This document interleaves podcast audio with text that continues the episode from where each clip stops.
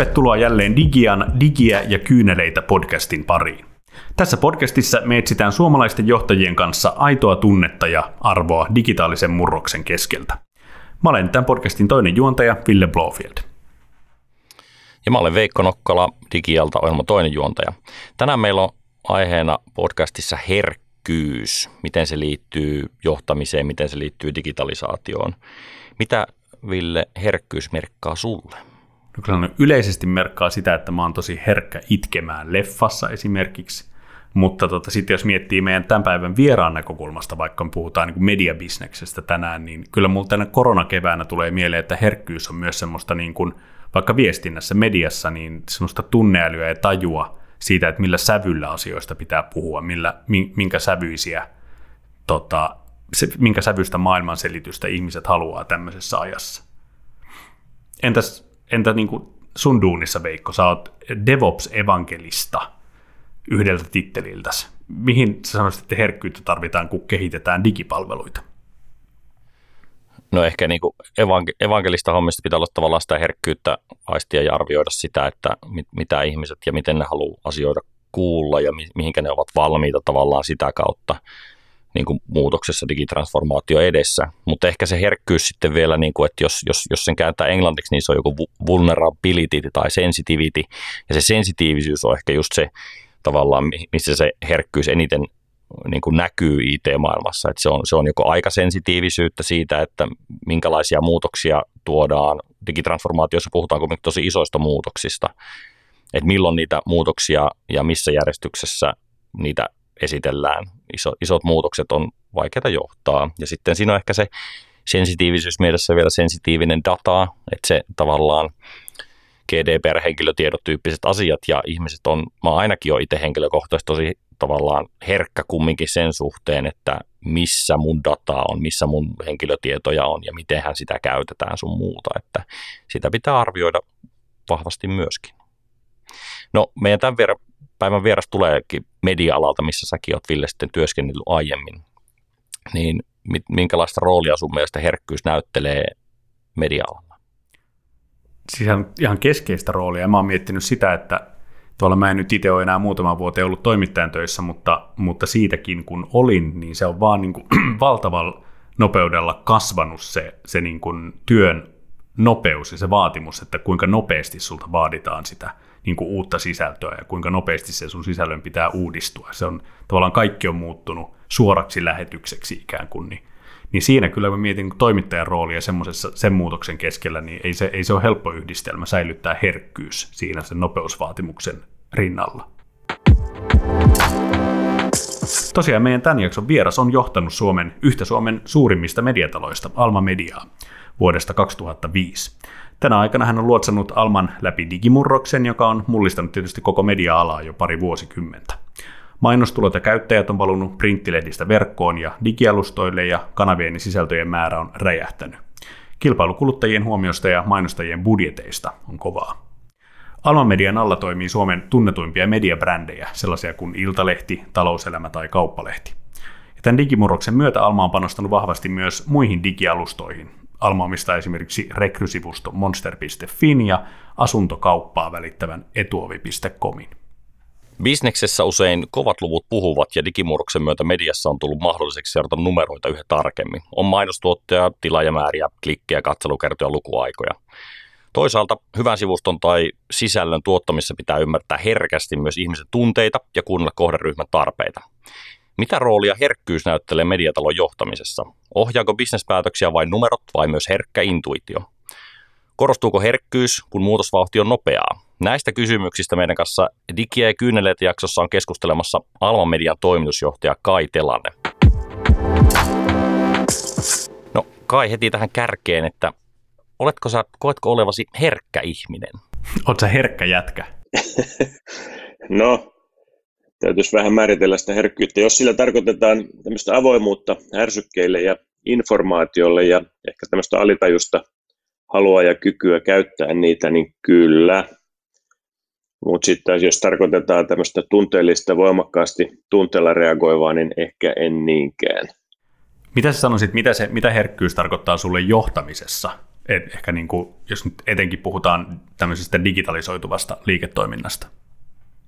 No, mulla se tarkoittaa erityisesti tilanneherkkyyttä ja tajua.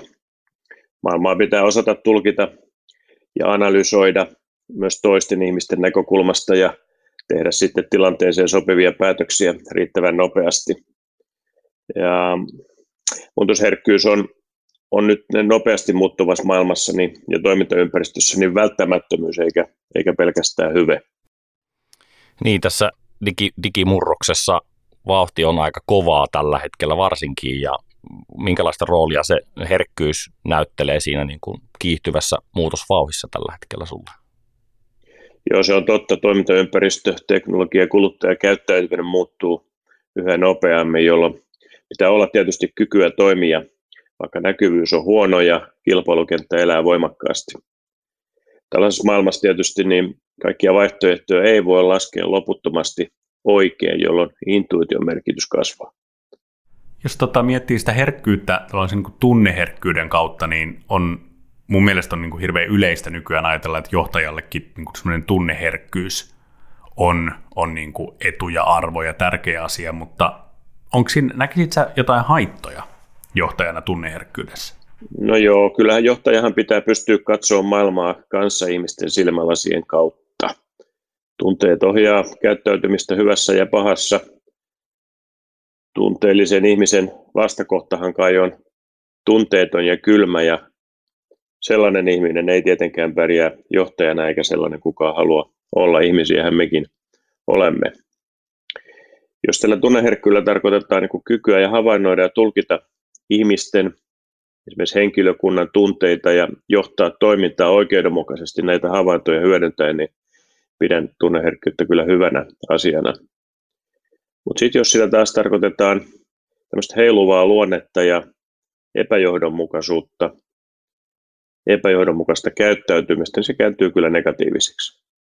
Useinhan kuulee sanottavan, että, että tämmöinen voimakkaasti tunteella elävä johtaja, sen päätöksenteko ja johtaminen ei ole ennustettavaa eikä johdonmukaista ja se tuo kyllä turbulenssia organisaatioon. Niin se, her- se herkkyys ei saa tavallaan kääntyä häilyvyydeksi. Joo, juuri näin. Niin ja herkkyys ehkä sanan, jos sen kääntää englanniksi, niin se on joko vulnerability tai sensitivity. Ja ehkä se niin kuin se vulnerability on niin kuin haavoittuvuus ja se on ehkä se niin kuin negatiivinen puoli, mikä siinä helposti sitten herkkyydessä varmaan on. Joo, se on ihan totta. Julkisuudessahan puhutaan aika paljon tämmöistä erityisherkkyydestä tai erityisherkistä ihmisistä, joilla tarkoitetaan ehkä vähän eri, eri asiaa. On varmaan lähellä sitä vulnerability. Kyllä. No miten te olette vuosikertomuksessa sanonut, että teidän digimatka on jo aika hyvin edennyt, että puolet liiketoiminnasta tulee tällä hetkellä digikanavista ja digitaalista palveluista, niin miten se kuvailisit tuota teidän digitransformaatiomatkaa? Joo, se pitää paikkansa. On tämä kyllä ollut erittäin mielenkiintoinen matka. 15 vuotta sitten suurin piirtein, kun lähdettiin liikkeelle yhdessä hahmottaa tulevaisuutta, tuntosarvet ulkona ja muutosvalmiutta ja herkkyyttä silloin kasvattaa, niin ei tietenkään tiedetty, mihin ollaan ihan eksaktisti menossa. Tiedettiin kyllä, että tästä transformaatiosta tulee tosi pitkä marssi. Se ei ole mikään pikajuoksu, enemmänkin maratoni, mutta usko meillä onnistumiseen oli kyllä alusta asti aika kova. Meillähän oli aika pienet idut digitaalista liiketoiminnasta, mutta kuitenkin jo kokemusta hieman siitä. Päätettiin kääntää silloin koko firma digiaikaa ja päätettiin pitää asiakas siinä keskiössä niin, että fokus on, on koko ajan oikeassa asioissa. Ensin me haapoteltiin tämmöinen strateginen suunnittelu- ja ohjausjärjestelmä, joka uskottiin, että se vastaisi tämmöisen nopeasti muuttuvan toimintaympäristön haasteisiin. Sen jälkeen heti me lähdettiin piirtämään tämmöinen monimuotoisen digimenian tietojärjestelmäarkkitehtuuri ja seitsemän vuoden kehityspolku näiden järjestelmien uusimiseksi. Eli ymmärrettiin, että että tämä on, tämä on tuota aika pitkäjänteistä puuhaa sitten kuitenkin, jos meinataan oikeasti maaliin päästä. Samaan aikaan tietysti ja luonnollisesti kehitettiin näitä kuluttajille näkyviä, näkyviä loppukäyttäjille näkyviä digipalveluita, kuten digilehtiä ja erilaisia markkinapaikkoja. Otettiin silloin itse asiassa käyttöön tämmöinen kahden vaiheen digikehityskonsepti, joka, joka taklaa sekä pitkän, tuotant, pitkien tuotantojärjestelmien kehityshankkeet että, että sitten nopeat päivittäiset palvelukehitysprintit ja sitä me on noudatettu nyt tähän päivään asti, tuntuu toimivan ihan hyvin. Tämä on ollut kyllä erittäin mittava ja kattava oppimisprojekti koko organisaatiolle ja ollaan matkan varrella otettu jatkuvan oppiminen tai jatkuva oppiminen tämmöiseksi keskeiseksi strategiseksi tavoitteeksi niin, että tänä päivänä almalaisilla on toiminnallisia tai taloudellisia tavoitteiden lisäksi vuotuinen oppimistavoite. Tämä on osoittautunut paitsi hyväksi myös välttämättömäksi ja erittäin innostavaksi koko henkilökunnalle. Mutta ennen kaikkea tämä on ollut valtavan innostava tämmöinen yrityskulttuurin kehittämishanke. Almasta on tämän matkan varrella kehittynyt menestyvä joukkue, jossa kaikki resurssit on tarvittaessa kaikkien liiketoimien käytössä ja yhteistyöstä on opittu matkan varrella nauttimaan. Mä ehkä painottaisin eniten tällä matkalla juuri tätä yrityskulttuurimuutosta. Entäs itse, se, jos teillä on kaikilla henkilökohtaiset oppimistavoitteet myös, niin miten, miten sä oot itse johtajana opiskellut tätä digitaalista maailmaa? No tämä on kyllä hyvä, hyvä kysymys ja, ja, ja ihan oikea. Mun taustahan on painetusta mediasta sieltä 90-luvun alusta ja, ja, ja samalla tavalla minä kuin kaikki muutkin, muutkin ylintä johtoa myöten, niin me ollaan jouduttu opettelemaan matkan varrella tämä digimaailman koukerot ja, ja, ja voi ehkä todeta, että jokainen päivä on tietenkin mahdollisuus uuden oppimiseen. Työntekijänsä opettaa tässäkin asiassa, mutta itse opiskelullakin on sijansa luonnollisesti. Mä käyn säännöllisesti erinäköisillä tiedusteluretkillä myös maailmalla ja silloin täällä on ihan koulun penkilläkin. Oli viimeksi Piilaaksossa Singularity Universityssä johtamisopissa tämmöisen uusimman teknologian hyödyntämismahdollisuuksien äärellä ja se olikin ihan mielenkiintoinen nähdä, miten tekoälyä, koneoppimista ja kaikkia uuden teknologian mahdollisuuksia hyödynnetään laajasti eri liiketoiminnoissa, ei pelkästään media-alalla. Puhuttiinko, jos johtamisesta sillä puhuttiin, niin puhuttiinko siellä millään tavalla herkkyydestä? No ei, ei hirveästi. Siellä oli, voi sanoa, että, että, että sillä kertaa meillä oli aika paljon pinnalla tämän koneälyn, tekoälyn ja koneoppimisen kuin eettiset kysymykset. Että siellä hyvin mielellään, mielellään näytellään kaiken näköisiä teknisiä mahdollisuuksia ja kyvykkyyksiä, mutta, mutta tietyt, tietyt niin kuin eettiset päätökset on edelleenkin tekemättä tekoälyn hyödyntämisessä. Lähdetään nyt sitten vaikka tästä itseajavista autoista ja siitä, että millä tavalla, millä tavalla sitten koodataan ja päätetään, kenen päälle ajetaan ja missä järjestyksessä ja kenen henkiä säästetään. Eli tätä kysy- kysymyksen asettelua me johtajina siellä aika pitkälti pohdimme, että ehkä siinä nyt tietysti voi ajatella, että, että, että oltiin aika herkkien kysymysten äärellä ja piru vaikeiden, koska ei kellään näyttänyt olevan oikeita vastausta mihinkään kysymykseen oikeastaan. No miten te olette paljon investoinut viime vuosina erilaisiin digitaalisiin markkinapaikkoihin? On siellä, mitä siellä on, liikennettä ja rekrytointia ja asumista ja niin edespäin. Ja samaan aikaan te olette sitten myynyt paikallismedioita, aamulehti viimeisimpänä tuossa. Ja tota, minkälaista roolia tuo herkkyys esittää päätöksenteossa? Että onko se jotain intuitiota vai mitä se on? Joo, kyllä strategiset päätökset vaatii aina kotiläksyjen huolellista tekemistä ja ja tähän liittyen niin tiedustelutiedon pitää olla tietysti laadukasta ja käytettävissä olevaa dataa pitää osata hyödyntää mahdollisimman hyvin. Mun mielestä nopeasti muuttumassa maailmassa ei kuitenkaan että tulevaisuuteen kurottuvia laskelmia niin voi koskaan tehdä absoluuttisesti oikein, jolloin peliin on tietenkin laitettava intuitiota.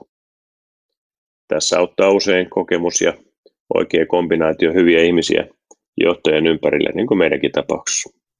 No kun nyt on siis puhuttu tästä herkkyydestä, tota, puhuttiin ensiksi tuosta niin tunneherkkyydestä ja sitten nyt tästä intuitiivisesta herkkyydestä. Mm, mä palaisin vielä hetkeksi tuohon ensimmäiseen. Onko tota, sä sanoit, että tiedustelutiedon pitää olla niin kuin solidia ja, ja pitää olla hyvät neuvonantajat siinä ympärillä. Mutta miten sä ajattelet, onko tunteille ylipäätään sijaa kovissa tämmöisissä business, business-päätöksissä, jossa on niin kuin ikään kuin niille päätöksille on asetettu tavoitteeksi myös kovia mittareita. Joo.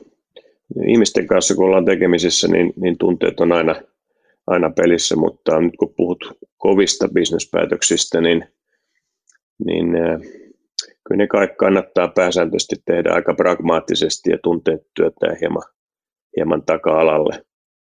Usein tämmöisissä tunnekuohuissa tehdyt päätökset osoittautuu kyllä jälkikäteen aika huonoiksi.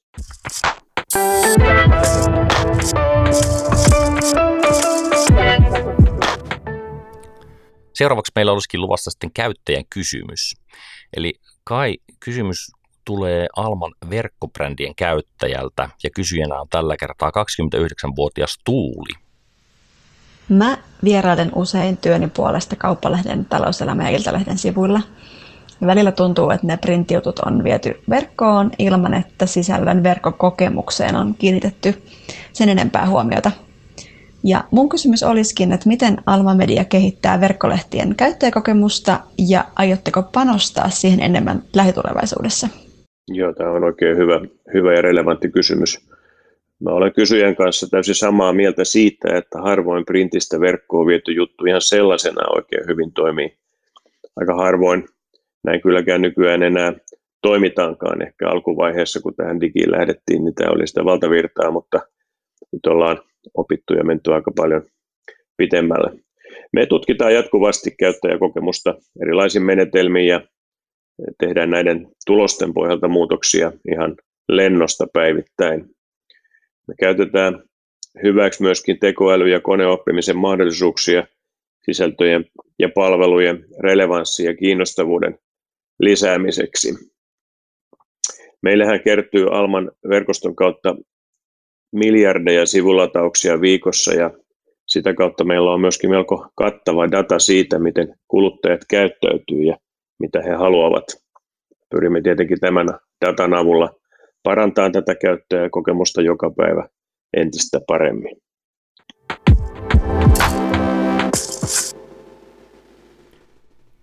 Digiä ja kyyneleitä podcastissa on vieraana Kai Telanne. Sä puhuit tuosta niin muutos, kyvykkyydestä muutokseen ja kulttuurimuutoksesta, jota teillekin on ajettu läpi. Mm.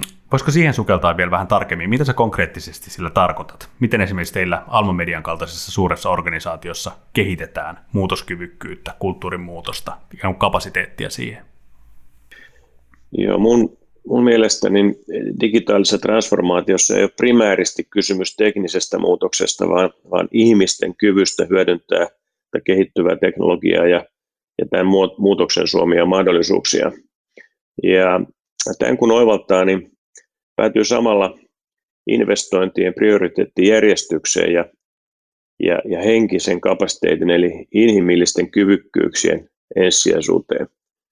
Tämä on ollut meillä niin kuin lähtökohtana. Siis ihmisten haluun, kykyyn ja osaamiseen. Siihen me tullaan aina ensimmäisenä. Tämän johdosta me ollaankin panostettu tämän matkan varrella koko ajan henkilökunnan oppimishalun ja muutoskyvykkyyden kehittymiseen, työssä oppimiseen ja yhdessä tekemisen menetelmiin. Nämä yhdessä onnistumisethan ruokkii edelleen tätä oppimishalua ja, ja johtaa ajan kanssa valtavaan kulttuurimuutokseen, mikä onkin tämän digitransformaation onnistumisen keskeisin edellytys. Nämä taloudelliset tulokset kyllä seuraa perässä. Niin miten tuommoisessa onnistuneessa muutosjohtamisessa, niin minkälaista roolia onko siinä tavallaan, jos, jos se herkkyys oli englanniksi sensitivity, niin aikasensitiivisyys, niin onko tavallaan joskus oikeaa tai väärää hetkeä esitellä uusia digimuutoksia tai mitä tahansa muutoksia? No pitää pystyä tietysti aistimaan sen organisaation kyky ja, ja valmius omaksua uutta. Liikaa ei pidä olla koskaan uusia asioita päällä niin, että se organisaatio tukehtuu, ne vanhatkin pitää saada tehtyä, mutta, mutta tämmöistä pulssin pulssin kehittämistä ja, ja kellotajuuden nostamista kyllä kannattaa harjoitella ja on, on harjoiteltukin aika, aika lailla. Mehän elettiin aikaisemmin tässä offline-maailmassa sellaista maailmaa, jossa tehtiin aina joka, joka kolmas vuosi tai viides vuosi suuri lehtiuudistus ja sitten, sitten nautittiin seuraavat viisi vuotta. No, tänä päivänä verkkopalvelut uusiutuu päivittäin ja, ja tietenkin tällaisessa toimintaympäristössä eläminen, niin sellaiselle ihmiselle, jolla sitä muutosherkkyyttä ei ole, niin se on aika tukalaa, jolloin tätä täytyy kyllä opiskella yhdessä ja erikseen. Ollaan aika, aika niin kuin mukavassa vaiheessa kyllä tällä hetkellä, että ei, ei tarvitse ainakaan niin kuin toimitusjohtajana kauheasti tuputtaa tämmöistä muutos, muutosvalmiutta tai herkkyyttä. Kyllä ihmiset näkee ympärillään, miten nopeasti maailma muuttuu ja, ja herkkyyttä on, on rakentunut organisaation sisään aika kivasti. No miten teidän liiketoiminta no, nojaa entistä enemmän ehkä dataan, voisi sanoa, että arvioitte koko ajan sitä, että mikä saa ihmiset klikkailee linkkejä ja lukemaan uutisjuttuja, mikä, miten te myytte mainostajille asioita, näin edespäin, niin minkälaista roolia dataa esittää teidän strategiassa? Joo, sillä on kyllä tosi merkittävä rooli. Me on investoitu tähän datakyvykkyyteen aika, aika paljon.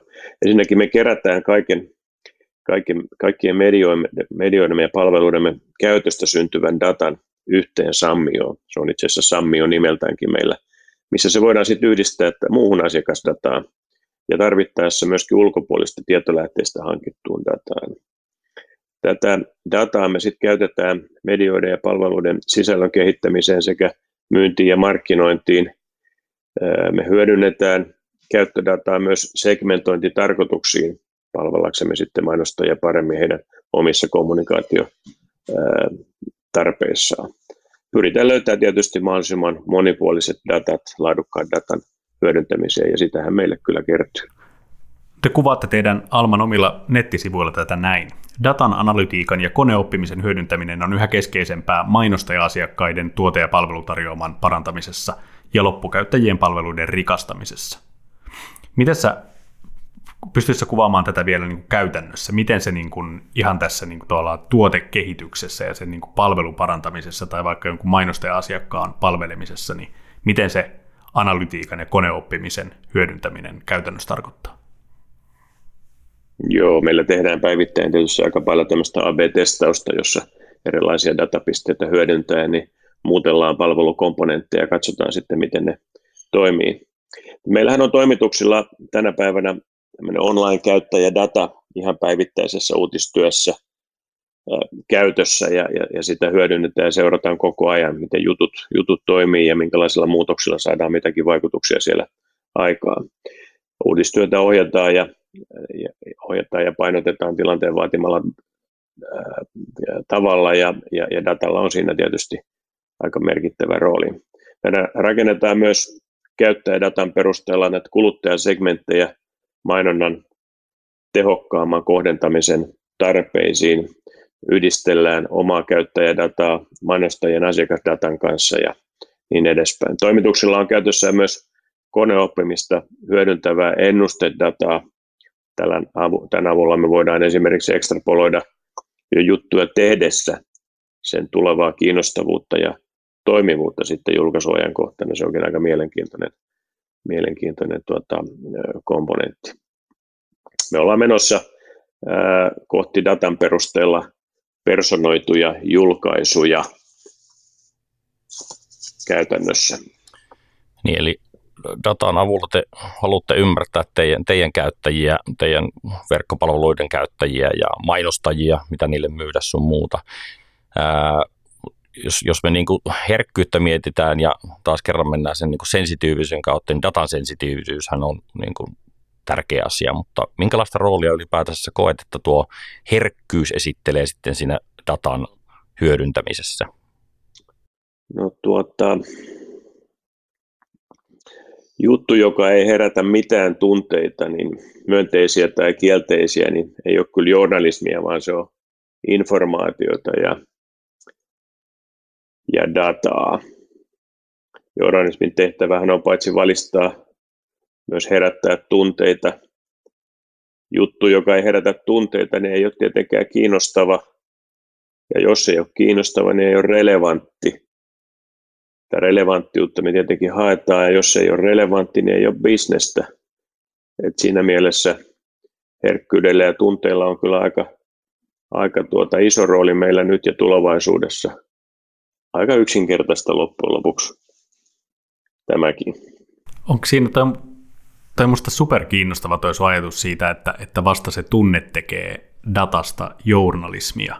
Onks, näkisit sä, että onko siinä riskiä, että se, jos se tavallaan tunne rupeaa viemään sitä journalistista prosessia? No joo, kyllähän, kyllähän me kaikki tiedetään, että toimittajatkin on ihmisiä ja, ja, ja, ja to, jollain toimittajalla saattaa olla tunteisiin liittyvä joku missio siinä tekemisessä, joka ei aina johda ihan parhaaseen lopputulokseen. Näin objektiivisesti ulkopuolelta katsottuna näitä virheitä, virheitä tulee. Se on, se on aika veteen piirretty viiva, milloin se tunne, tunne ajaa yli, mutta, mutta kyllä mun täytyy sanoa, että kyllä parhaat jutut on, on, on yleensä niitä voimakkaimmin tunteita herättäviä juttuja. Dataahan on niin hirveästi käytettävissä, että jos sitä pelkästään suoltaa tuonne tonne medioihin, niin, niin, niin ää, aika nopeasti meiltä asiakkaat kaikkoa. Kyllä journalismin ydin on, on, on, on tunteita herättävä kirjoittelu ja, ja myöskin draamallinen kirjoittaminen, jota toivoisin myöskin, että opiskeltaisiin vähän, vähän laajemmin ja pidemmälle noissa journalistisissa opinahjoissa. Me ollaan käsitelty tänään digitalisoitumista ja johtamista herkkyyden, intuitio tunteiden näkökulmasta. Mulle tässä ehkä päällimmäisenä on jäänyt mieleen se tavallaan herkkyys, mitä meidän pitää huomioida, kun me suunnitellaan meidän asiakkaille IT-palveluita, digitaalisia palveluita. Meidän pitää miettiä, miten ne sen kokee ja siihen on, se ei ole pelkästään datan ja faktan perusteella tehtävää niin kuin kovia päätöksiä, vaan siinä pitää käyttää myös paljon herkkyyttä sitten siinä arvioimisessa, että minkälaisia palveluita kannattaa ja pitääkään kehittää, mitä ne käyttäjät oikeasti haluaa ja mitä ne oikeasti tarvii. Joo, mulle matan, matan mukaan tuon, mulla ehdottomasti jäi vahvimpana mieleen tämä ajatus siitä, että, että tota, pelkkä, että informaatio tai dataa on maailma pullollaan, mutta että se, se tunne, se, että siihen tuo mukaan tunteen, niin se tekee siitä vaikuttavaa sisältöä ja, ja telanteen määritelmän mukaan myös tekee siitä journalismia. Se on musta kiinnostava, hieno ajatus. Mitäs Kai, mitä sulle jäi tästä meidän juttutuokiosta mieleen? Joo, kyllä mä on, on, on, on hyvin, hyvin pitkälle teidän linjoilla tässä, ää, tässä tota, transformaatiossa ja digikehittämisessä, niin, niin on, on aika helppo haksahtaa tämmöisen tekniikan alle ja, ja, ja kaikki hienoihin vimpaimiin, mitä, mitä siellä on saatavissa, mutta kyllä mä kehottaisin pitämään niin kuin asiakkaan – ja nyt ainakin tässä meidän tapauksessa me puhutaan asiakkaasta, niin se on se loppukäyttäjä eli kuluttaja siellä fokuksessa. Et kun tässä aika paljon erilaisia asioita härätään, niin, niin, niin täytyy olla joku yksi semmoinen yhteinen maali, josta, josta puhutaan ja johon tämä palvelukehittäminen ja muutos, muutos niin kuin konkretisoituu. Ja, ja silloin kun se on se kuluttaja, niin, niin silloin on tietenkin tunteet pelissä ja, ja täytyy olla herkkyyttä ymmärtää niitä niitä tunteita. Mutta ihan samalla tavalla täällä tekijäporukassa ihmisiä nämä, nämä kaikki on ja, ja johtajatkin on ihmisiä, jolloin, jolloin pitää olla, olla niin kuin riittävä määrä tunneherkkyyttä, että osaa katsoa maailmaa, maailmaa myöskin muiden ihmisten silmiä ja sopeuttaa sitä omaa tekemistä sitten sen, sen mukaan. Aika tärkeä näiden asioiden äärellähän me nyt ollaan tässä. No sitten vielä viimeinen kysymys Kai podcastin kuuntelijoille? Mitä sä haluaisit niille sanoa digitalisoitumisesta ja herkkyydestä? Mä sanoisin, että pitäkää tuntosarvet ulkona ja kuunnelkaa asiakasta herkällä korvalla. Analysoikaa kuulemanne huolellisesti ja toimikaa sitten rivakasti. Pelko pois. Joskus kuulun yli on kuitenkin hyvättävä. Kiitos haastattelusta, Kai Telanne. Thank you.